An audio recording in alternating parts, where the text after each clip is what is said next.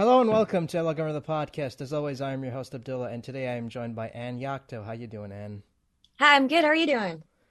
It's been kind of crazy. Been recording like a couple back-to-back episodes, and before anyone says anything, I know I said in a previous episode I wasn't gonna do another Genshin episode, but well, times change, and like the highest rated like the most downloaded episode is the Kelly Baskin episode. So I'm like, well, if people want more Ooh. Genshin, so give them more Genshin.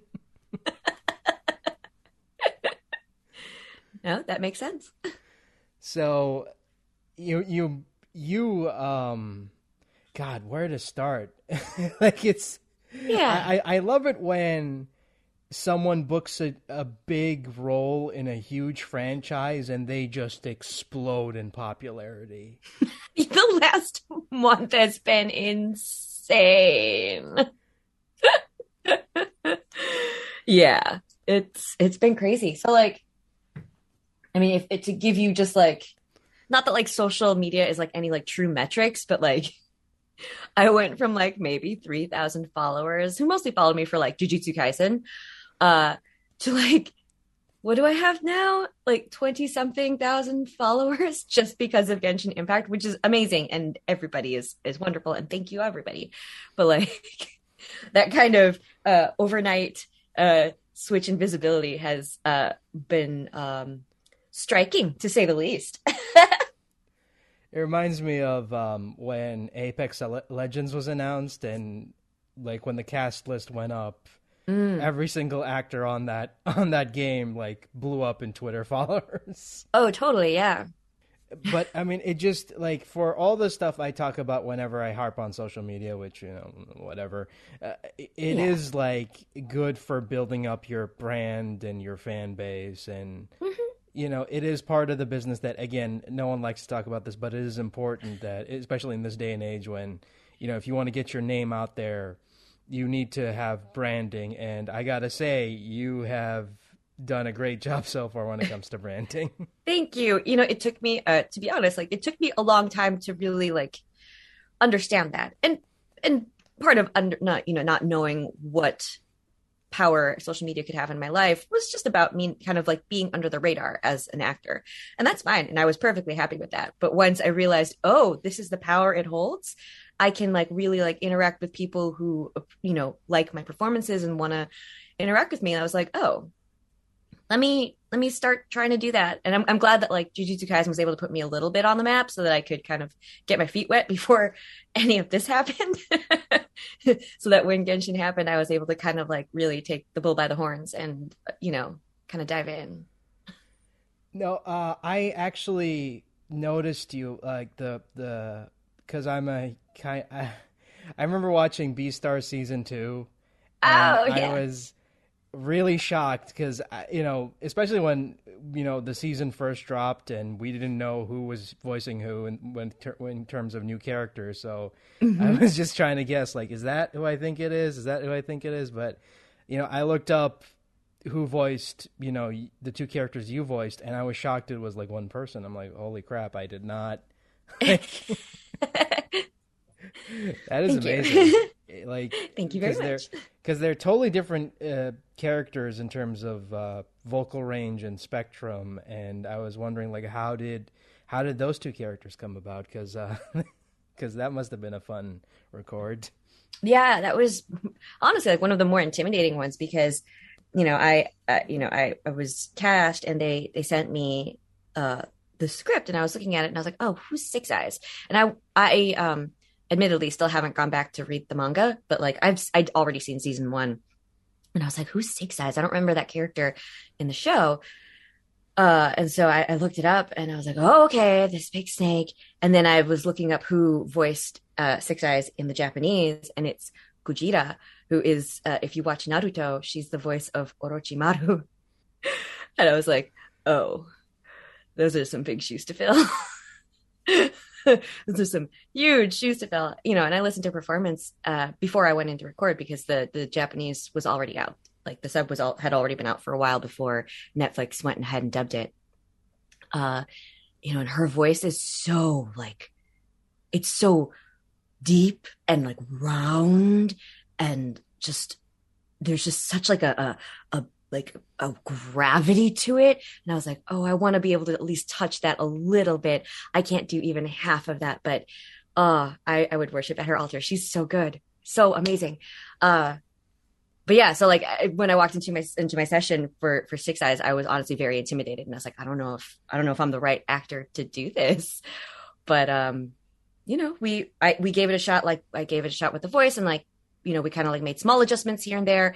And my director Bob, you know, kind of just kept me like kept me fo- kept me focused on like where my voice print was landing, uh, if it was starting to creep up in my range because it was honestly like hitting the very bottom of my vocal range, uh, to do that character. But uh, to play someone so mysterious and and and interesting and kind of kinky is like really it was really fun. She was such a cool character uh yeah. And then the other and then cosmo. Cosmo fit a lot more easily into my into my vocal range. It was a, a you know a version of a character that i i know how to do much better.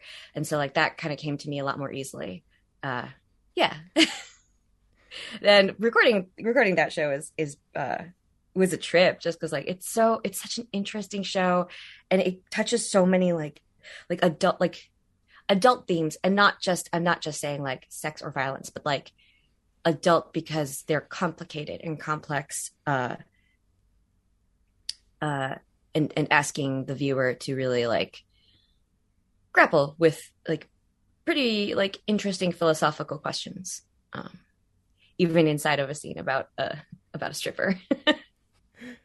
Yeah it's it's such a it's a weird show and i think that's why i'm so attracted to it because i mean we can like wax poetic about what it truly means but personally Sure. for me i'm like it's a weird trippy show and i just i just love that because it's i love that when it comes to anime in general like they're not afraid to you know go into territories where it's where it doesn't make sense at first, but when you really think about it, it's like ah, I, I kind of see what they're going for, you know, with the metaphors yeah. and and you know the character arcs and and it's and what's interesting about season two is that it feels like a completely different show from season one because season one was a love story. This one's like a murder mystery filled with mobsters and uh, uh like snake Yeah. security that uh, what's hilarious I love about Snake uh, Six Eyes is that um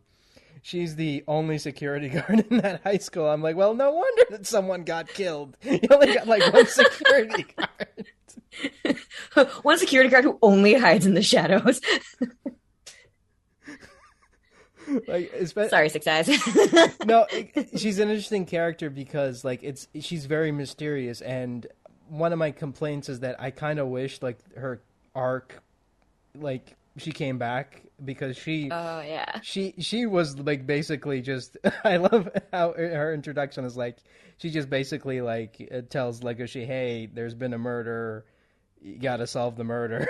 and yeah she just like plops in makes a huge splash and then she like slithers back away into the shadows and I tweeted about this on Twitter. It's like, so are we to ignore the fact that the only security guard in the high school basically manipulated a student into solving a murder? yeah. Yeah i guess so. Well I mean, it was the murder that like started off the fir- very first episode. So it was like oh interesting that the show like gave us this information this like inciting incident and then like shoves it aside for the love story for season one. That's what and then season two comes out and they're like oh wait by the way there's a murder. No, and and Cosmo is especially an, interesting character because I, again, I wish we had more of her because I love her her little interactions she has with Lewis in that Yeah. she.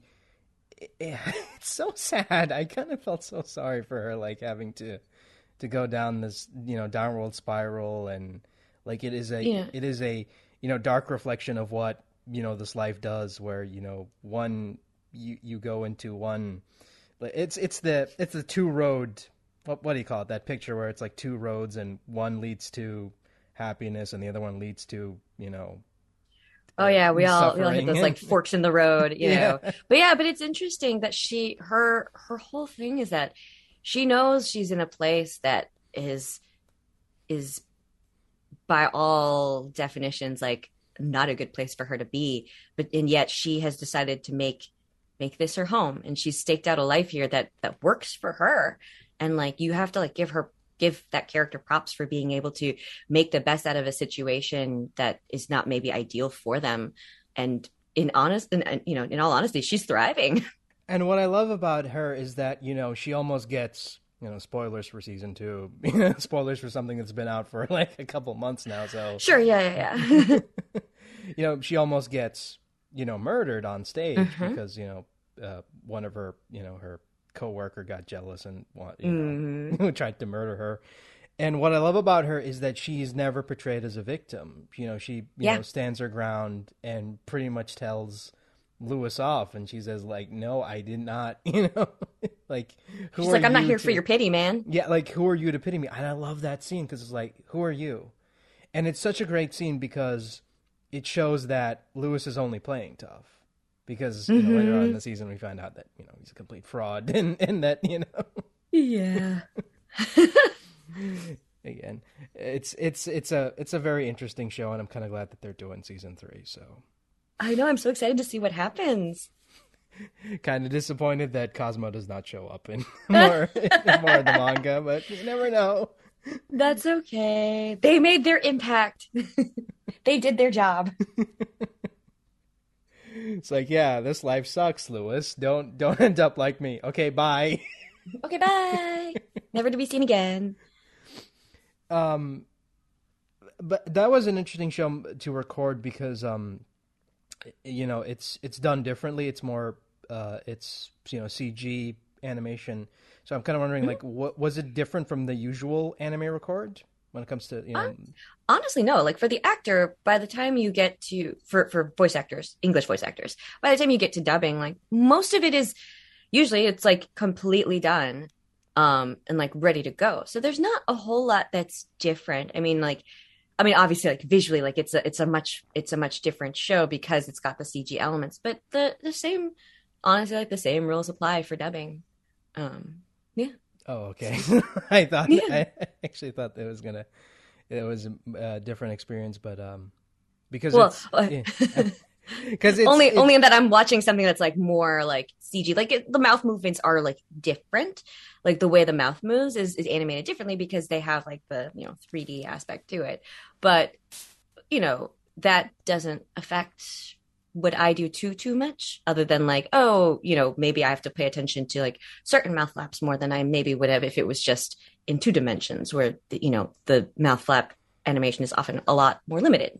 Yeah, you got to make sure that um, you match those mouth mouth flaps, and if one one syllable is out of place, then you you do the best you can. and then it's interesting because, like you know, the Beastars yeah, Beastars was recorded during a pandemic, and so recording remotely is a, challenge in and of itself. You know, um, there's all kind like there's always a lag between the audio and the video uh, because you're you're recording audio and you're hearing audio through one program and then you're seeing the video oftentimes through a secondary program.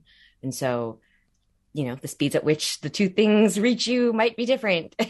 And so it might take a few a few tries before you you can get a solid take where everything syncs up properly and how did you uh, feel about recording from home because i know some people either didn't mind the experience and some people just hated it um no, I, I really appreciated the experience. I, I enjoyed it. Um, when the pandemic started, like I didn't have the best setup at my apartment at the time. And uh yeah, I just had like a, a US at that point I still just had a USB mic and like a little foam foam shield that I was using for auditions. I, I wasn't recording from home. So I had to quickly uh come up with a, a, a situation that would work for me. So like I I got an uh, uh, an XLR mic with a with a preamp, and I got um, I like bought all kinds of acoustic foam and set up inside a closet in my apartment.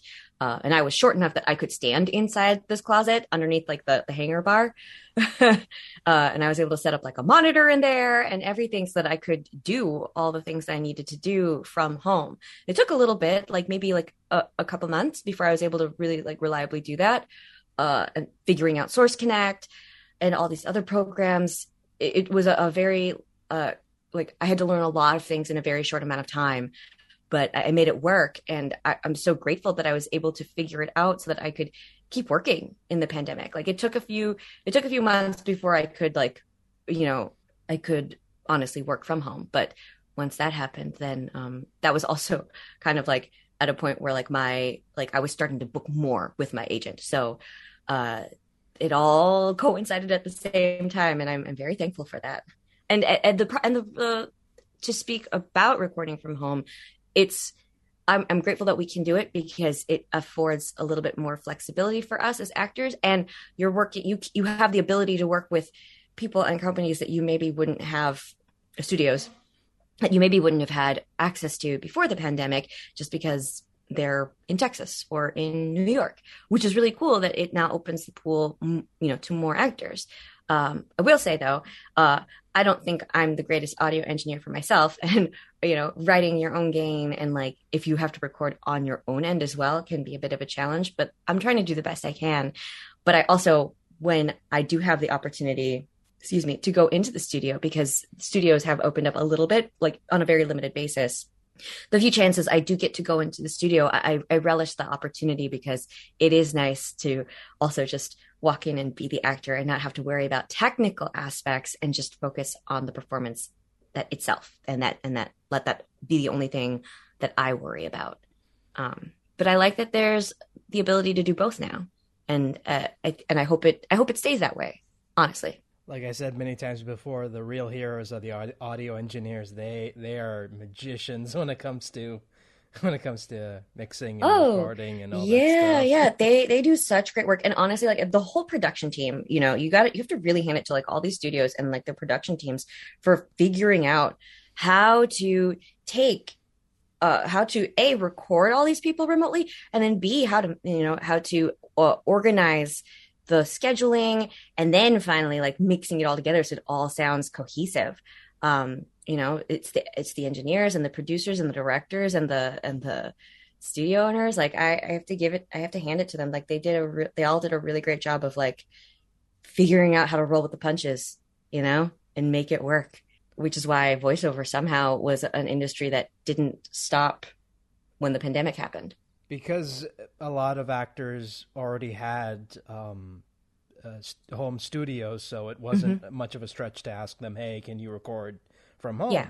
So, you know, I guess that's why. And and at some point, I think they kind of realized, and it wasn't even like um, I remember back. Um, I think it was a couple of years ago. I was reading an um, an interview with Matt Groening, and he said like most of the most of the celebrities they get for doing Simpsons are recorded via, you know, uh, what, what do they call it, a phone patch. So, mm-hmm. so it wasn't it wasn't a new concept, but I guess like not a lot yeah. of studios did it at the time. So I guess that's why it took kind of a, a little adjusting. I guess it took a little adjusting, and not every actor had a home setup. Like like I just said, like my I didn't have a home setup ready for like quote unquote broadcast ready recording, but you know I I made it work, and a lot of actors have you know, figured out how to make it work for themselves, whether it's buying a prefab or making something with blankets, acoustic blankets, um, whatever. As long as you, as long as it sounds good uh, and it works for you, I mean,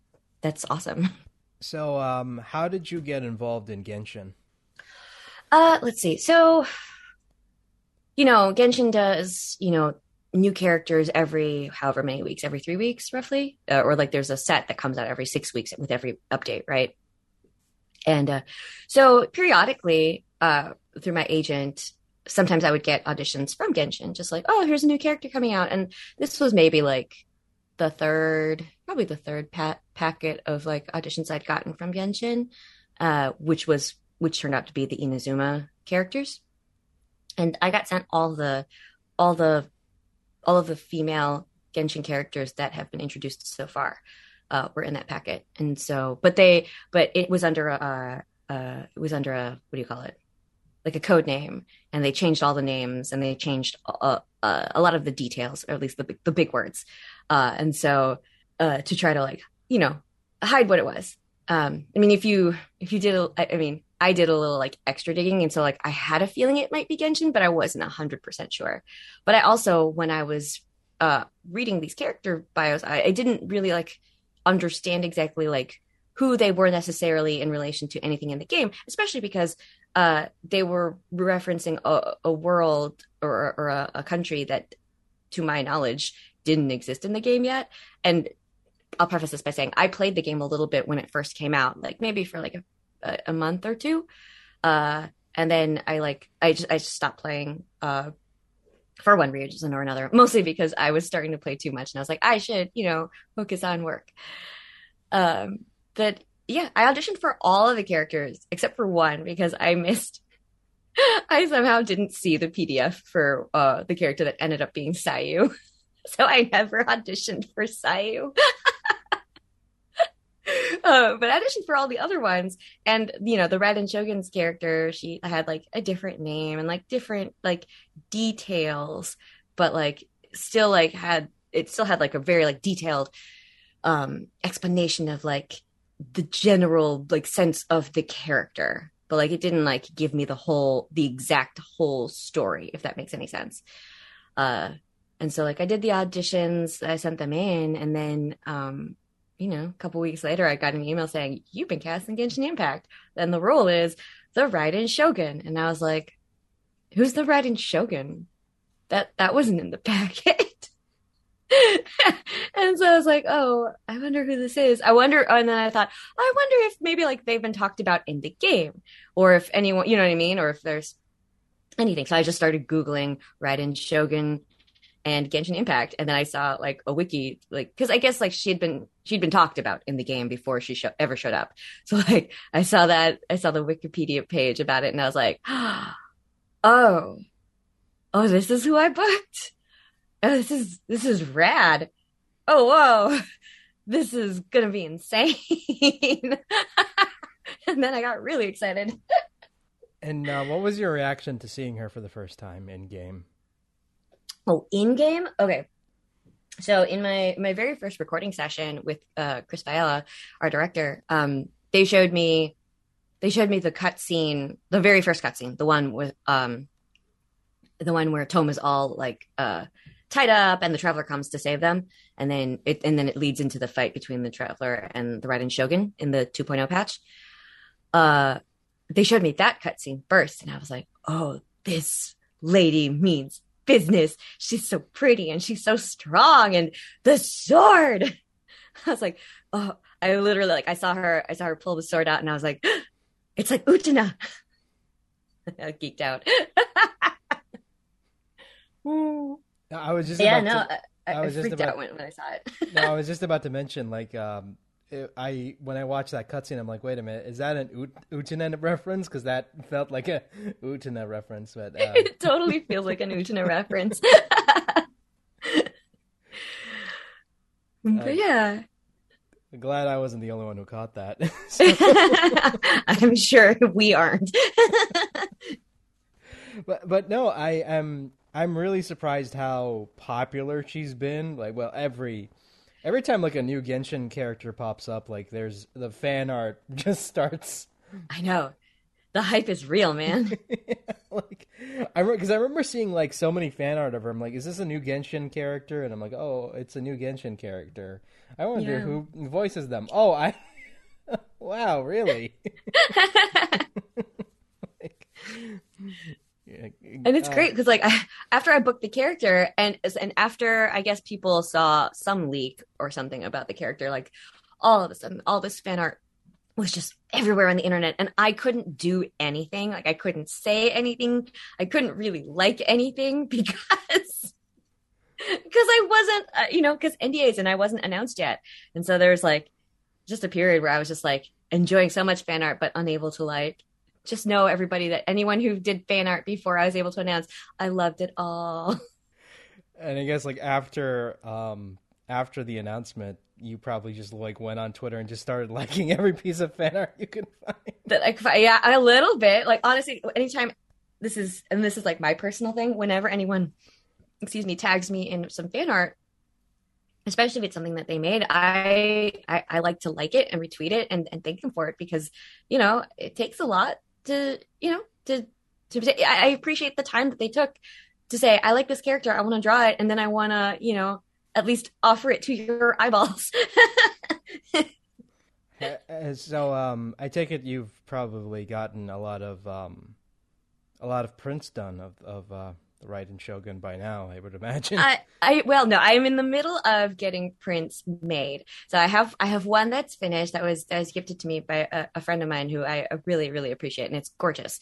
And I have a second one that I think is just about done, uh, and a third one that is in process and then a fourth i'm waiting on the artist to free up because i want this specific artist so i'll have four eventually um but i definitely have one done and a second one like is like probably 99% done no it's pretty cool that uh i love it when uh voice actors commission fan art of their of their characters because I'm like, yeah, you know, they actually care enough to, to oh, no, do that. I hundred percent care. Like, uh, I haven't finished putting up all the all the prints that I've commissioned for my other characters up yet, but I want to put them all up in my office uh, here behind me.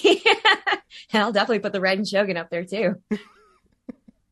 oh god, it must have been awkward like trying to commission fan art of Cosmo and being like I honestly like I haven't yet commissioned anything for Cosmo and I I'm not I, I, I remain on the fence as to whether I will. but Six Eyes definitely. I was like, I have to get a, a fan art of Six Eyes. I actually was kind of surprised, like how little fan art has has been available of uh, your Beastars characters. Because I'm like, ah, it's kind of disappointing because they're pretty cool characters, and I'm they are really cool yeah. characters. like, like I, I, I, um, I had this like bit of like I kind of wanted to commission someone to draw like a like a parody of the Paul Blart Mall Cop poster, but with six eyes. That's really funny. like, you just imagine this giant snake on a Segway. Because I'm like, when whenever I like a character, I'm I'm that guy who's like, I really like this character and I want to spin off. I don't care if it makes no sense. I want. I want an alternate universe. Give me alternate universe. and I just want to see her hold a gun. I just want to see her hold a gun. That'd be so silly like it would have been hilarious how you know again spoilers for Beastars season two like at the end when they when the killer is finally caught i wanted i wanted six eyes to show up and say yep i caught him. Like just take all the credit. Just come in and take all the credit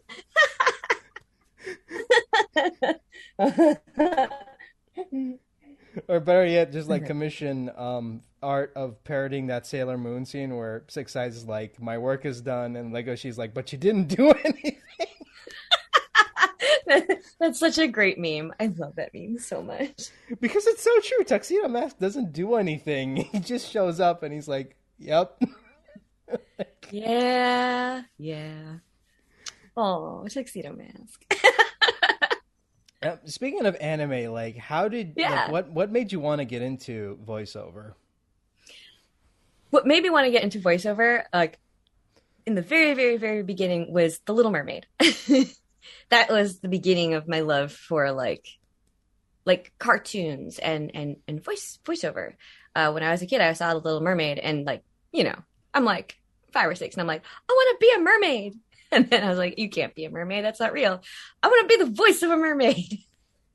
That's what I want, you know. And I, I watched all those Disney movies, like The Little Mermaid, Beauty and the Beast, Aladdin, what else there? Lion King, even Hunchback of Notre Dame, M- Mulan, like that whole series, Pocahontas, like that whole series of, of Disney movies, like that is so like that was that was formative for me, right? And I like that kind of started my love for like performing because like I wanted to first I was like I want to be this the, the I want to sing like a Disney princess. And then I was like no I want to just like be the Disney princess. I'll be the voice of a Disney princess. And so like I took singing lessons when I was a kid you know I was in choir. Um when I was in high school I did you know uh, what choir and drama club. I did the the school plays and school musicals. So I really liked performing uh a lot. Uh I didn't however like see myself at the time making that into a career because like that what like I grew up in a small town in Illinois for the most part. Uh, we moved around a lot and then like kind of landed in in Illinois. Um, but growing up in a small town in Illinois, it didn't really seem feasible for me to to make like performing a, a, a viable option for a career. And my parents are, are are we're Filipino and my parents are, are very like they're pragmatic people and they they wanted me to go to school, get my degree, become a doctor. At that point I was pre I was thinking pre-med. And so like I I went to college. I went to Marquette University in Milwaukee, Wisconsin, which is a great Jesuit university. Uh, I love it so much. And they I, I got a degree at sorry, I got a degree in biomedical engineering and I was pre-med, but the whole time that I was at Marquette, I was also doing theater. Like I I took all the acting classes. I took I took a stagecraft class. I took costuming. Like I worked in the costume shop. I I I was I was doing like everything I could in in the theater. I I I was in like probably like 50% of the plays that were you know put up at Marquette's theater department while I was there. And I I loved it. I loved it so much. And my acting mentor, Phyllis Ravel, God rest her soul, she told me my senior year, like, you should go audition for grad school. It couldn't hurt to just audition for grad school. And I said, okay. So I did this audition.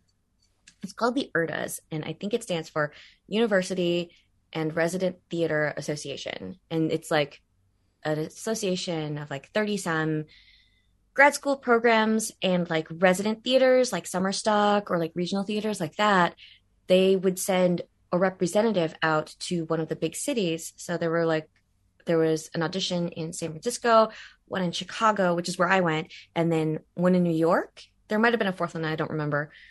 But there would be like a, a couple of days where you would go to this hotel a hotel in chicago. You would sign up and you would get an audition slot and you would do you would do your audition, which was like two monologues, and if you wanted to, you could sing. Um, so I chose just to do two monologues, and uh, and then that's it. And then you did it in front of a room of like thirty something people, and then those thirty something people would like make their choices, and they would ask to interview whoever they wanted out of that audition pool. And I got like a handful of of, of interviews. Uh, but I could only go to my first two because I had I had to drive back with my friend who went with me to this audition. We had to drive back from Chicago to Milwaukee. That's like a two, two and a half hour drive to go to rehearsal for a play that we were in because we were two of the leads in this play. we were in Tartuffe.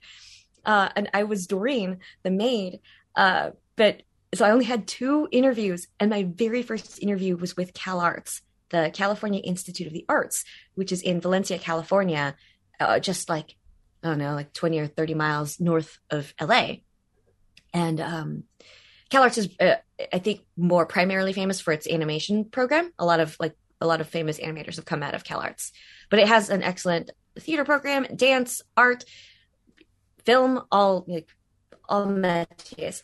Uh, but my first interview was with CalArts, and I totally vibed with uh, the uh, my my acting teacher, who she became my acting teacher, teacher Marisa Chibas, and uh, we like did an exercise, talked about like what I wanted to do. I was just like, I want to learn because I I felt like I was behind in terms of like learning acting, and so um, I did that. I got in and I, I went to CalArts and got my MFA, and uh, oh wow, this is gonna this is I'm taking the long route, aren't I? Mm-hmm yeah, so I learned how to be an actor, got my MFA in acting, and then my third year I got interested in voiceover again because my speech teacher Denise Woods uh, is also a voice actress, and she um, kind of like gave us like a little taste of like what it was like to be a voiceover actor, specifically for commercials. And I was like, oh, that sounds cool. So then after I left Cal Arts, you know, I um, I realized, oh no, student loans are real, and I have a lot of them, and I need to work. So I uh, went back the other direction and I found a job as a forensic scientist.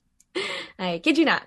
I was a forensic scientist for seven and a half years, uh, doing accident reconstruction for like car accident, like for for car accident regarding car accidents or like slip and fall cases or like someone fell down the stairs those types of things if there was a lawsuit or even just an insurance claim uh, either the insurance company or a, a lawyer might hire my boss to be an expert witness to take a look at whatever evidence there is and uh, you know using you know scientific principles kind of figure out like what exactly happened in the accident how does this person say they got hurt and does it kind of match up with the evidence that is presented? Um, those are the kinds of things that i would do at that job. But while i was doing it i was also taking classes. I took some voiceover classes cut my first demo and then um, i booked like a couple of korean mmorpgs uh, like one was called Vindictus. It was through this company called Nexon. I think it's still, I think it's still, uh, still active. But I would do, I would go in periodically for, uh, you know, like new content. They would call me in and be like, "Oh, your character's got more lines. Come in and record." And that for that video game, it was like a little bit like dubbing, where like they had like a specific timing or like a certain like line length that I had to meet. So I was kind of like learning a little bit that way what dubbing was sort of like. And one time when I went in for additional lines was at a studio called Spliced Bread, and I met Bob Buchholz there, who's uh, he he he owns it, and he's the director, and he liked me, so he sent me more auditions for other things that his studio did. Uh, and I booked a couple of things here and there, and then eventually he asked me to do additional voices on an anime called Knights of Sidonia, and that was my very first anime that I worked on. And I did just additional voices, like an operator or something or other, and then people in a crowd. And then after that, I I, I liked it, and I, I, felt like I kind of understood how dubbing worked. I, I think like having a musical background helped, um, and having that like little experience from that video game definitely helped. And so, you know, getting to do more anime here and there over the years, like I was able to build up a small resume, uh, and uh, you know, booking things on my own. Basically, I didn't have an agent for a very long time, um, and then I might as well finish out the story. Uh, Final Fantasy VII remake. Uh, Bob was one of the uh, directors for it, and so he hired me to do additional voices for Final Fantasy VII remake. So I came in and I did like like 15 women who were in section 8 and then like two kids in like this one quest where you had to find some children from an orphanage. I don't remember what part of the game that's in because i haven't played it yet because i don't have a ps5 or a playstation 4 or anything playstation yet. Um but final fantasy 7 remake was what got me Taft-Hartleyed and so i was able to become sag eligible um, that's what that means. Uh, getting Taft-Hartleyed means you can hire a person who is non-union, and that basically makes them SAG eligible for the, uh, for SAG-AFTRA, the acting union. And uh, from there, I met someone who who really liked my work, and they recommended me to my now agency. That's how I got my agent at Vox. Uh, was through a personal recommendation that I got from working on Final Fantasy VII Remake, that I got from working consistently but kind of sporadically over the years uh, doing dubbing work and other you know sm- like other voiceover jobs that i kind of like cobbled together by myself. Ah, and then now i'm with my agency and it's going to be two years in like a month or two and it's been wonderful uh, working with them because i had access to you know all kinds of auditions and studios and casting directors that i never had before. And that's what led me ultimately to Jujutsu Kaisen and then Beastars and then Genshin Impact. and now we're here and I finished my story. you get all that? oh my god, thank you for letting me drone on. I, I always like I'll be like halfway through the story and be like, what was the initial question? What was I trying to answer? Because now I've just told this, the whole story.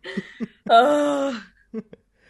Yeah, uh, how did you get into voiceover? Oh, well, I'll just tell you my entire origin story. Basically, because it starts from the very beginning. no, I said this many times before, but the less talking I do on this show, the better, because it's not about me; it's about the guest. well, thank you for letting me letting me prattle on. I'm like, oh, good. Is this? Do, do, I chime in now? Do I chime in now? Is she done? No. Uh, oh, okay. I'll keep. I was like, I'll keep going. I'll just let's finish the whole thing out, and then we'll get to to today. and then this morning, I ate a hard boiled egg and some apples. um, but how did like out of all the roles you've done, which one w- would you say was the most challenging? Mm, there are some that are challenging for different reasons. Uh, I thought Six Eyes was very challenging for me. Uh, like I said before, because she lives like literally at the very bottom of my range, and is like kind of like a, a, a voice print and voice texture that I that is not necessarily that I didn't think was in my wheelhouse. Uh, that plus the added uh, um, anxiety of knowing uh, what I was trying to emulate in terms of Kujira's performance. Uh, that I thought was difficult, and it was one of the rare performances where like I left my session thinking, "Did I do a good job? Will this sound okay when it comes out?" And thankfully, it, it I, I thought I did. I thought I did okay. I thought I did all right. Uh, um, that one was really challenging. There was, um, you know, there was this, there's, this role that I had once where I was like playing a little boy in like, we, it was the dub of like a Russian, a Russian cartoon. But I was playing this little boy and we would do, this was non union, and then we would do it in like four hour stints. But the little boy voice was like, oh, I don't remember exactly how he sounded, but he was definitely like in a higher range and had a lot of texture in his voice like a lot of rasp and texture to kind of keep him boyish while also being really young sounding. Uh, and doing that for four hours would be really just taxing on my voice, just because that's adding texture to your voice takes a lot more air, makes you a lot more tired, and can wear out your voice a lot faster. Um, like that. And then also the Raiden Shogun was was challenging in its own way.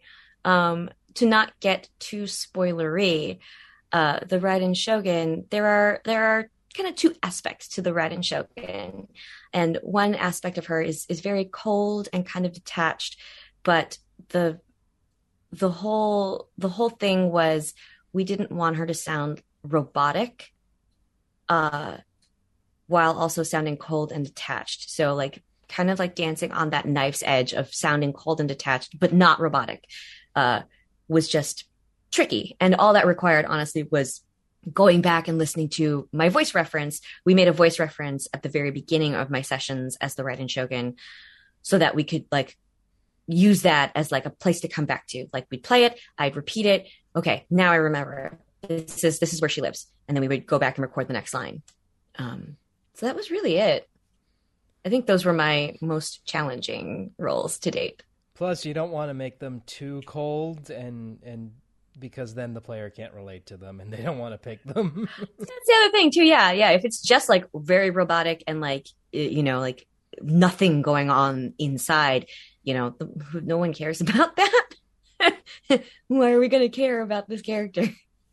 Plus, you don't want it to come off as like a too anime-ish, if that makes sense. Because I know like a lot of people dislike um, dislike English dubs because everyone has that anime way of talking, and you know, I which is understand. which is really funny to me. And uh, not to like delve too deeply into the sub versus dub debate, it boggles me that people are like, I hate that. Some people, some people are like, I hate English dubs because they talk all anime. I'm like, what do you think that they're talking like in Japanese? They are talking all anime in Japanese like this is my this is this is part of my soapbox. Like what do you think english actors are trying to do? We're trying to honor how the japanese is performed. Uh and it's not to say that there aren't quote unquote bad english dubs. There probably are. But i think like for the most part everyone is just trying to a honor the performance that has been brought before them and b honor the material that has been brought before them in a way that makes sense for an english speaker's ears um, and it's like if you didn't want if you didn't want something to sound anime, then why are you watching anime? oh no, am I gonna get like am I gonna get comments? Don't at me, please. uh, the views expressed in this podcast do not represent the views of Yeah, seriously. Uh well here's the thing, like, why are you going to like and like and i see this like i've seen this like on the internet like why are you going on an actor's page and then like telling them that what they do is is like useless like what does that serve anything Like that's A, that's rude. B, like it's not going to stop this actor from acting because that's how they make their money. Like I get paid regardless of whether or not you like my performance, frankly. that's like a really hard thing, harsh thing to say, but it's like I got paid either way. Uh, and you know, I, I'm sorry if you don't like our performances, but also there are other people who do. So I guess just like check your A, check your privilege, and B, like really think about like what it is you don't like about it. You know, if I, I, I sometimes don't understand why people say that they only like Japanese voice actors. And and here's the other thing. No, this is what it is. I don't understand. This is what I really don't understand. And this is just a like, like a nit I have to pick. Why do people think that it's a contest? There's not a contest between Japanese voice actors and English voice actors. We English voice actors, we love and we appreciate and we we we revere the Japanese voice actors because they have put forth these amazing performances. We're not trying to compete with them. We're just trying to re and that's no. We're trying to honor their performances because we have to do a, an English version so that people who are English speaking can understand the story better. If you can if you can watch a Jap, you know, a Japanese sub and read the and read the dialogue at the same time and get everything that you need to get from it, good for you. Amazing. I love watching subs. They're wonderful. I love watching the original Japanese because I love I love those actors. I love hearing it. I love hearing their work. But, you know, not everybody can, you know? Uh and if if watching English is A, the only way they can get the story, or B, the way they like to get the story because they like being able to hear it in English, don't don't like what's what's a word that I can say that's not just cursing? Don't just like, you know, crap all over it. You know? Like everybody should be able to watch the content that they want to watch and the way they want to watch it and it's all valid and more importantly it's not a contest and i'm not trying to compete with any other voice actor english speaking or otherwise um, we're all just trying to do our job. And i think people i think some people um, i don't know what's the word for it. They like project something onto what's onto the work we do that isn't there. Like don't read into it guys. Literally don't read into it. I just don't. that's my soapbox. No, I, I I totally agree with you because I don't understand this mentality of like even before like when I, I remember listening to an interview with someone who was like, "Oh, I only got into to anime dubbing because the dubs I watched as a kid weren't very good," and I'm like, "Okay, yeah, that's an understandable you know reason, but at the same time, it's like." There were shows that were good, you know, Yeah. back then, and I just I don't like this mentality of oh well everything pre 2005 was terrible. Like no, That's no. Also remember that like if you go back and watch like American cartoons, it's about a style. It's a style choice too. Remember like cartoons like the Jetsons and the Flintstones, the way those are performed is vastly different from the way cartoons in the 80s were performed, like He-Man. Uh, and then vastly different from the way cartoons are performed even now, like your cartoons like Bob's Burgers and Archer. Like style the style and performance across all media changes over time. And the same has to be true for the way anime is dubbed. Because just that's that's what was in vogue at the time. And if that doesn't sound good to you now, fine. But also remember that at that time, that was A, the norm, and B, it was a sound that was acceptable to people. Like that's what people that's the way people wanted to hear stuff back then. So, you know, like again, just chill. No, and it's funny because everyone hated the Eva dub back in the day, but now everyone loves it. Now everyone wants it back. Nobody knows what they want. Everyone just needs to chill. By the way, I really don't like the fact that you have to buy like a special edition to get the uh, original dub. I think that's Oh, to be like honest. I I didn't watch I didn't watch Eva when it uh, like until the Netflix dub came out, so I've never actually heard the original dub, and that's kind of embarrassing. I've only seen it in the original Japan. I've only seen like parts of it in the original Japanese and uh the Netflix dub. But I think the show is amazing. Uh, and eventually, I'll probably find my way to the original dub just just out of curiosity. it's so confusing because that you have the, because then you have the movies which are dubbed by Funimation, so they use the you know they use their crew, and then Oh, yeah. recently Amazon picked it up and they brought in their people. It's just so like inconsistent. There, you know, it's uh, I don't know. Licensing is a weird thing. Yeah, I know, but it's I will say uh, props to Amazon for bringing back you know the some of the original cast for the new movie. I'm like, okay, cool, you did you did good on that. Aw. I haven't I haven't watched any of the movies yet, so I'll have to eventually like work my way to them.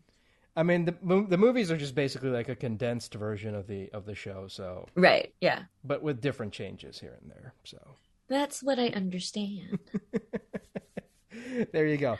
Um, but no, you make a great point. I don't understand, like, why harass the voice actors? Like, if if like, why harass anybody? Like, they're just doing their job. I don't get that. exactly. It doesn't make any sense. And that's not to say like I'm I'm not trying to like play victim here, but I really just don't understand the mentality that br- brings someone to say like you do a terrible job. It's like you don't have to say it. You can just like not like what I do and just walk away. What what why do you feel like you need to be heard? No, there are tons of actors I'm not a fan of, and sometimes like when I hear them and stuff, I'm like, oh, that's who they picked. Okay, but I don't go to that person's like Twitter and say, oh, why why'd you have to ruin so and so? Why couldn't you? you know, just, no, like I don't care. It's like, oh well, they cast this person I'm not a fan of. I wouldn't have cast this person. But okay, I'll Yeah. still watch the show. I don't care. Yeah, because and, and here's like another like here's a harsh thing to say, but I'm gonna say it as nicely as I can. That was like, I mean, and I'm not saying this to you, but I'm saying it's like hypothetically, like, yo, you're not the one who's paid to cast. That's the other thing. Like, that wasn't your job, so you don't get to complain. you know, like casting is also a very difficult job. Like, they have so many pieces they have to fit into a puzzle to make uh to make one show sound cohesive and to make one show does and to make sure one show doesn't sound like everyone sounds the same. Like that's i don't i don't envy that job at all. I mean yeah I, I respect it but i don't envy that job at all. And and you brought up a great great point in that media in general has changed. Like the acting style of like the hanna-barbera era is long gone now. yes. And like we don't like if you want to use like on camera equivalents like we don't all talk like they did in the 40s we don't all we don't all just talk like this like we're on a radio program you know. Coming up next. We don't all talk like that anymore you know like so like things change over time. And I, I think you have to remember that like when you watch like old movies you know and and the other things that like just the way the way movies are written is so different. Movies used to take so much time to tell their story. It and nowadays like you have like you have to like get your whole like your whole thesis statement in within like the first within like the first like what 15 minutes of a show usually? Although anime is kind of different. Anime usually breaks that rule.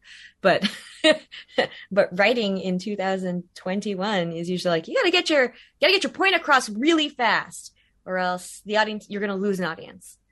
And like that's crazy. Yeah but anime it's like well you gotta watch the first three episodes and then you gotta watch the first you gotta watch the first arc before you understand what this show is about now has there ever been a point where you know going back to genshin like when you got yeah you know not going into too much too much spoilers but Mm-hmm. um when you read like some of the lore does it do you ever get confused sometimes and you're like wait a minute what, what am i saying Yes, hundred percent. There's so much. uh, There's so much lore, and and to be honest, like I can't keep track of it, and I have to like constantly look stuff up, and I have to like actually go back and reread a, a, a lot of things because like because I didn't play consistently on the sh- uh, I didn't play this game consistently. There was a lot of stuff that I played that was literally a year ago that I can barely remember the content of. So when stuff gets brought up again, I'll have to go look it up on a Wikipedia page just to remember what things what things are. And so like even like like the Raiden Shogun story is is complex and it's uh and it's got a lot of nuance to it. And so trying to keep those things straight even while recording was difficult. So it was, you know, luckily we had our director there and we had, you know, representatives from MiHoYo on the call all the time that I could ask the questions of, okay, remind me, why am I saying this? Or who is Orobashi? Or, you know, those kinds of things like remind me because it, we, you know, we're now in like session eight or nine. it's been a minute. What are we talking about? Because one of the things I noticed, like, first time playing the game is like how much lore and info yes. dumping is in it's there's game. a lot of info dumping and there's a lot of info dumping that doesn't even happen in dialogue like you have to read like the descriptions of certain artifacts to get information or like all those like mysterious pages you get like throughout the world. Like i haven't read half of that stuff because there's just so much to read. Uh, but i want to because it's all really interesting. They've really put the world building they've done on this game is insane and impressive. Um, and if anyone can hold all that in their brain, that's amazing. like sometimes I got so confused. I'm like, I need one of those crappy YouTube explain videos to, to explain this to me. oh my goodness. Uh, this is a total non sequitur, but when Kingdom Hearts 3 came out, I was like, oh, I kind of remember Kingdom Hearts 1. My brother played it. I watched him play it. I wonder what the storyline leads up to Kingdom Hearts 3. So I watched a YouTube explainer video that like tells the story of like Kingdom Hearts 1 and 2 and all the side games that happened leading up to 3. And it was like an hour long and I only made it like 30 minutes before I was like, I'm already lost. What is this story? I don't get it. well, you see, what happened is like uh, a couple writers went into a room, snorted a bunch of cocaine, and said, "You know what'd be oh, really cool? Donald, Goofy, and Mickey Mouse crossing oh, no, over." You know that that part I got. That part, like for whatever reason, like that I understood. But then we had like the someone was like, "This person is also that person because they kind of live in their heart," and I'm like, "What? But I thought the hearts were, are, what? But they do they share the key? I don't understand. Why are there so many versions of the same person? I I still laugh when whenever I have to be reminded that um, because uh, Haley Joel Osment is is one of the English voice actors for that oh, game. Oh yeah, uh-huh, and uh-huh. I I just laugh whenever I when I have whenever I have to remind myself someone had to go into a recording session with him and explain to him what he was recording. Yeah, yeah. yep.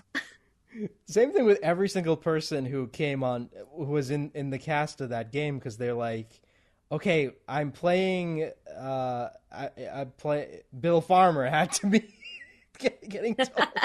Imagine Bill Farmer walking in, being told about like Goofy having to fight a bunch of heartless, and he's like, "What? What? What, what are the heartless?" And I'm like, "You got time, Bill? Because uh, it's gonna be a long one." Yeah. Well, I mean, like you know, to certain to a certain extent, like there's only so much information you have to have to know. You absolutely have to know in order to like, you know, read a, you know, to do your lines. So I'm sure like they may, maybe gave him the Reader's Digest version just to like get him enough information to you know to do the things he needed to do. Now it's kind of funny because I'm a huge Transformers fan, and I know like a lot of people. Oh. You know, whenever I talk about Transformers lore with someone who's like really big into Transformers, I sometimes have to remember, oh God, someone's listening to this and they have no idea what the hell we're talking about. That's so funny. Because when you get into lore, it's like, yeah, of course it makes sense. Like, what are you stupid? well, yeah, if you live, breathe, and eat and drink that kind of stuff, yeah, no, it all makes sense. But you know, oh man, you're you if you start talking about uh Transformers lore, my my eyes are just gonna glaze over. I'll be like, yeah, yeah, Autobots and Decepticons, uh huh. so there's these like two raging um factions of robots from the planet Cybertron who are. Right, I'm gonna let you go. Let me go grab some more tea. and then they built. Then there are robots that transform into dinosaurs. They're called the Dinobots, and Grimlock is their leader. Oh, that's right. Some of them are dinosaurs. How does that work? I'm kidding. I'm kidding. Well, see, the Dinobots were built on Earth, so they're not technically Cybertronians. but then, but but then, are they?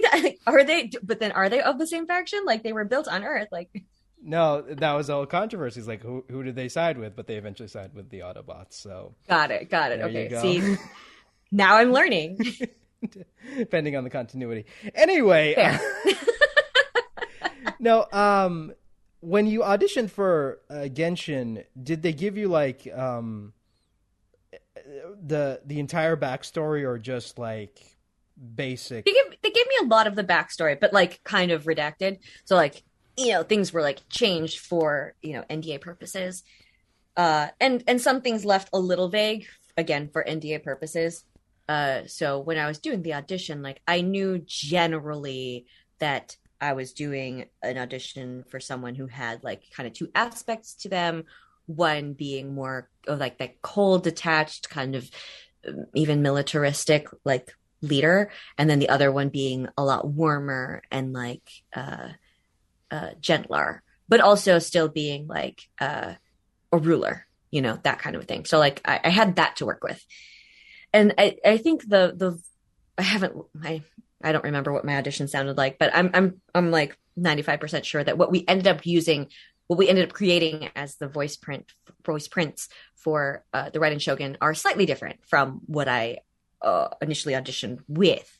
But uh, you know, I think like the same the same elements are all in there.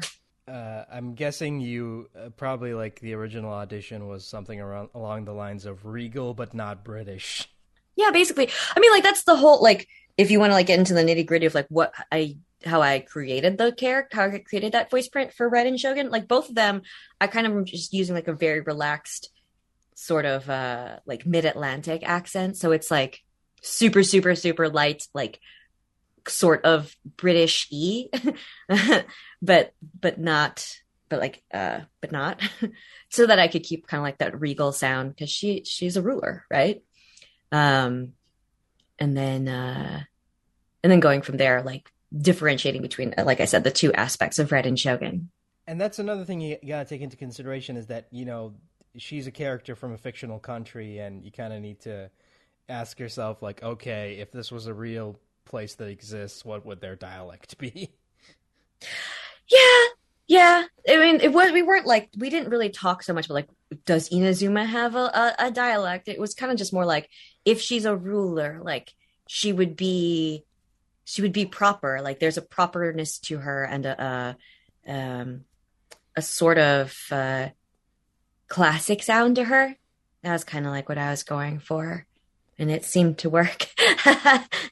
but, but how do you define classic though? Oh, so that's why I was talking about, like using like a mid-Atlantic accent. Uh, so like the mid-Atlantic accent is more, it, it's it's kind of like a it's like a super neutral American accent that honestly feels a lot like British light. So more pure vowels, um, uh, more. Uh, I was being more conscious with my with my consonants. Um, da, da, da, that's really it. And just like I was just like keeping my mind, like keeping the back of my brain, like this is a ruler. This is a ruler. How does a ruler sound? How how proper and regal and uh important does a ruler sound? So like just keeping like that kind of mantra in the back of my head kind of helped me uh, stay stay on point with the character. And when you get an audition, do you do you do some research when it comes to like what what you want the character to sound like in your head?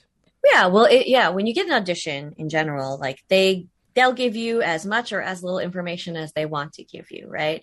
Uh, sometimes you get a picture, sometimes you don't get a picture. Sometimes you get a page long description. Sometimes you get just three words that kind of describe the character according to the developers or, writers.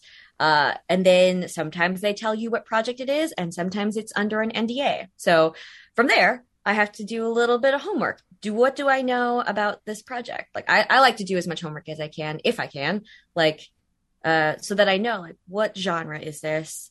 What's the audience? So like, is this a comedy? Is this a drama? Is this like military style? Is this um, like high fantasy? And then what's my audience? Is this mostly like for kids?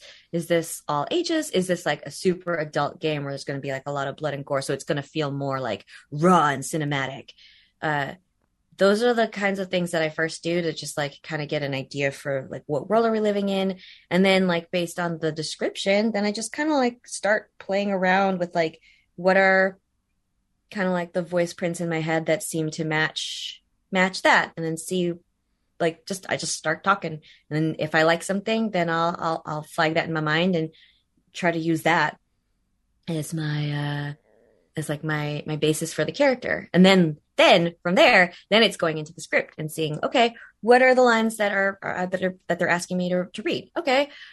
Uh is it like from or did they send me like a full scene? Did they just send me like four different lines, but with like a, a small description beforehand of like what's going on in the scene and maybe like an emotion? Or is it just four lines? Good luck. you know, so then I have to like, depending on how much information was given to me, decide, okay, be- before each line, who am I talking to? What am I feeling? How do I feel about them? What am I trying to get out of this line? Like, why am I saying this?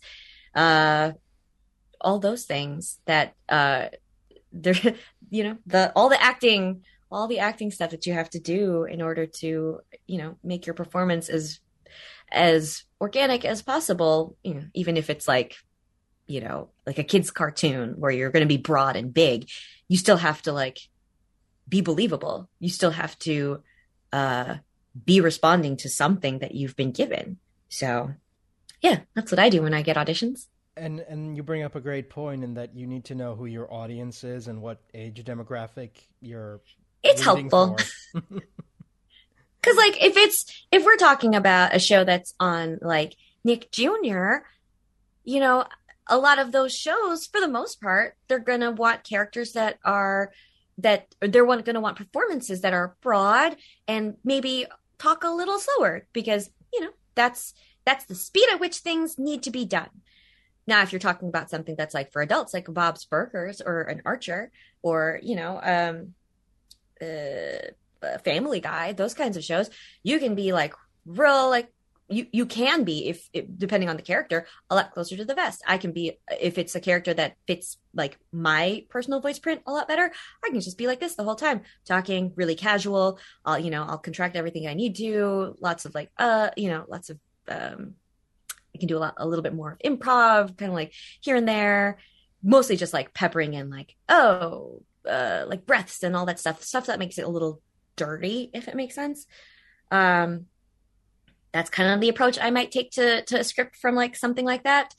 Uh, yeah, it, it it, it informs. You know, it's not like a hard and fast rule. That's not to say like every character on a you know a, a preschool show is going to talk like this, but you know that that's what some characters on that show are going to sound like. So then how does your character fit in with that in, into that world? Yeah, because you, you need to understand like what you're recording for and how and how you fit because at the end of the day you're just like one piece of the puzzle. Yes. And and you got to make it work and if you can't then they're going to be like okay, thank you for your time. We're just Yeah, gonna yeah, yeah. cast someone else. Anyway, um, uh, God, I forgot what we were talking about. What were we talking about? Uh, oh yeah, um, something about oh, No- just like knowing like your audience. knowing your Mhm. audience. Uh, do you find it like? Do you, do you ever get like mood whiplash? Not mood mood whiplash, but like sometimes keeping up with like uh, what you're recording for in any given day. Like you're kind of having. Oh, like if I'm doing multiple things Yeah, in a day. Luckily, I usually give my I like to give myself at least an hour or two between things to kind of like reset. so that I can like go eat something, go hydrate, go to the bathroom, and then like, you know, take a small look at what it is I'm doing next. But yeah, you know, uh, sometimes it's sometimes you know there are some days where I go from doing a character who's like really high energy and like crazy, and then an hour later I'm doing something that's maybe I'm doing a live action dub and everything is like small and like right in here close to the mic and just like super like hyper real emotions uh it's i think it's fun i think it's fun to be able to do things that are like wildly across the spectrum uh all in one day i love my job And how long does it usually take you to like? How long are sessions with you? Depends. It depends on the project. I, I you know, sessions typically don't go long. Don't don't cap out at four hours because at four hours, you know, your voice is going to get tired. You've been talking for a long time, and it, at the, I mean, honestly, like even at three hours, you're, you're, starting to, you might start to get diminishing returns, especially if it's a vocally challenging role. Uh, some video games, you know, will be like four hours, and then like at the what I like about uh, sessions what I like doing in sessions is making sure that like if I'm doing something strenuous in a session, especially if it's like video game and you've got you've got like battle sounds and death cries and all that stuff, leave that stuff at the end so that like we can get all the emotional stuff out of the way. We can do all the like like the good, the nitty gritty stuff while my voice is still like like perfect and pristine and like well like warmed up and all that stuff. And then at the end we'll do all the stuff that's gonna like potentially shred your voice. Uh, i mean it's not going to shred your voice because because you as an actor have warmed up and you are going to use proper techniques to do all the things. But things that are strenuous you know can you know uh, tire you out. And if you if you can do them at the end of your session so that there's nothing else coming afterward you know, after you, you know, are a little like ragged. Like you shouldn't have to then go back and do something that's like emotional and like uh or or after doing all that stuff, you shouldn't have to go back and then do a character who's like way up here because it's not gonna sound good after you've been like yelling and screaming. You know? It'd be like the Family Guy bit where he, Peter hits puberty. Hey guys, let's go play some baseball. yeah. uh, but but that's a good point in that you also want to know your limits and know that yeah. uh, don't push yourself too hard otherwise you're going to get hurt. Yeah vocal health is so important you know because this is literally my instrument. This is how i make my money so i have to protect it as much as i can you know? And when you stream um do you like uh, make a note of like how much time you've been talking, like how long is an average stream for you, so you make sure that uh, you know you pace yourself when it comes to streaming. And oh yeah, so like with stream streaming has been super fun, but also like because it's just me, like and and I just naturally like like have a performance energy when I'm doing streaming.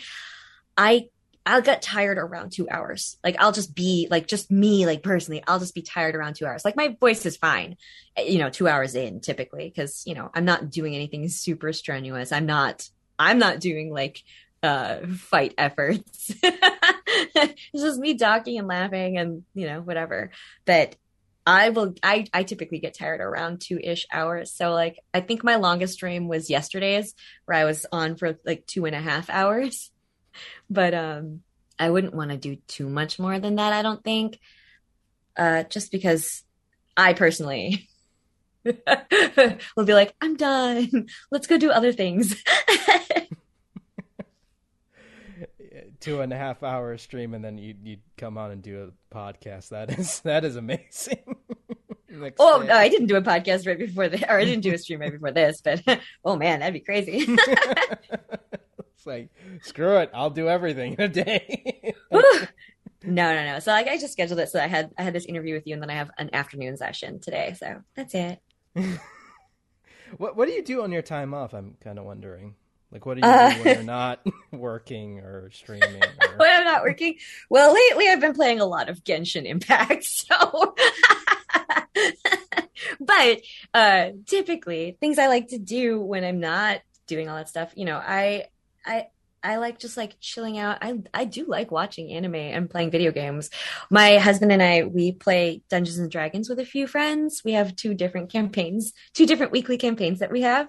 Uh, so we do that a couple of days a week, and then um, honestly, just like before the pandemic, this was easier to do. But I like I'm a foodie. Like Zach, my Zach, my husband and I, we like going, we like going to restaurants and like trying new places love finding like a cool new cocktail bar, you know, and like hanging out with friends like that.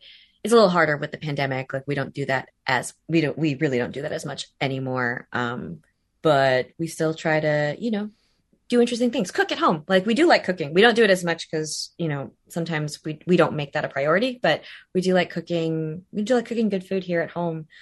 Um, yeah. It's mostly that. I do like crafting. I don't do it as much lately, but I, I I love coming up with different random crafts. Like I I do like knitting and I do like crocheting. I'm I'm learning how to crochet, but um I'm famous for making starting a cool project and then never finishing it. I, I feel I feel attacked now because that's me as well. Where... Yeah. I, like, I just I'm... I have great ideas and sometimes follow through is really hard. I struggle with just writing up character bios now. I'm just like Oh, ah. straight up, yeah. like, like I've had a like I've had a pilot idea like rattling around in my head for like a year and a half, like this whole pandemic that I just have not sit, sat down to write because procrastination. Eventually it'll happen. What what what what is it about? If you don't. oh, I don't want to talk about. it. I don't want to. I don't want to jinx it. I don't want to jinx it. You're not worth a shot. yeah, well, you don't want to tell me because then you'd be like, "Oh, well, he stole it. Damn it, he stole it." stole my idea. Oh my goodness. Uh, have you listened to this podcast? It has a it has a great um, idea for a thing, an idea we can steal. Honestly, someone might someone's probably going to write it faster than I could. Uh, so there's the scientist guy. He turns himself into a pickle. There you go. yeah, you're right. Hmm. I feel like I've heard that before. um. A- anyway, Pickle Rick. Well, thank you for explaining the joke. Now, now this podcast is ruined. Interview over. Yep. It's done. Thanks. I'll be here all day. um, I, I wanted to ask, like, does it feel weird hearing your voice and stuff? A little, but it's cool. Like, I'm getting, I'm getting used to it. I'm getting used to to to doing to to hearing my voice. It's it's weird when I hear a character that I uh that's like new for me. So like hearing me, hearing back my performance as Six Eyes was like, whoa, that's weird. I I was like, I did do it. Look at that. I I can make that. I can make that character happen. but but I think that's why I like Six Eyes so much is because it sounds nothing like any of your previous characters. And yeah. And I'm a sucker for every time I hear someone play against type and doing a voice that's that you wouldn't expect them to do and i'm like yes i will be that guy who who comes up and says hey remember doing this character from like years oh, ago heck yeah and, and, like i you're the only one who remembers doing i remembers. oh no i love that i love it oh man so i went to uh, i went to my very first convention uh, as a guest last month i went to uh uh otakon in dc and I got to meet so many wonderful fans and it was really, really cool. And there was one fan who literally came up and he had printed out a picture of a character that I did for the game Epic Seven and asked me to sign that. And I was like, oh, yeah, I can't believe you, you went through all the trouble. Yo, that's so sweet. I was like, yes, I will sign this.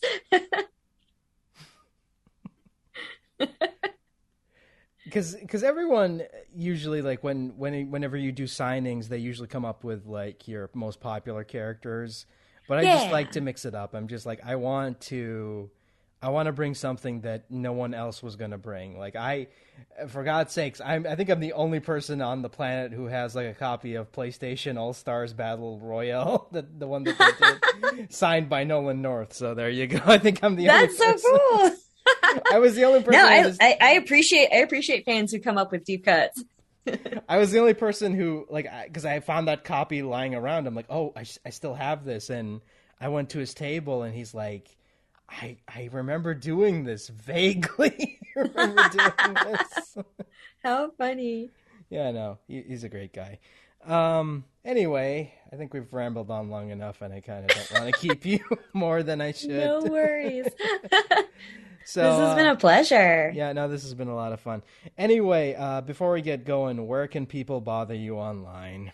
yeah, if you want to bother me online, uh, you can follow me on Twitter, Instagram, TikTok. I have a TikTok, and uh, you can follow my Twitch channel. I'm uh, Ann J Yatco, A N N E J Y A T C O. I made it easy because I was lazy, and now it has worked out in my favor. Well, you don't want to misspell your name, and then people will be like, Who again? yeah, who's that? I'm pretty sure your name got misspelled like a lot of times, and people. It has. It's okay.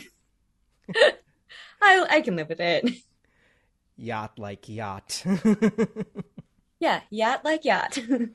um, and uh, thanks so much for taking the time out to do this. This has been a lot of fun, and if you ever want to yeah. come back, you know where to find me. Heck yeah! Thanks so much for having me. I enjoyed our time. All right, take care. Bye bye. You too. Bye.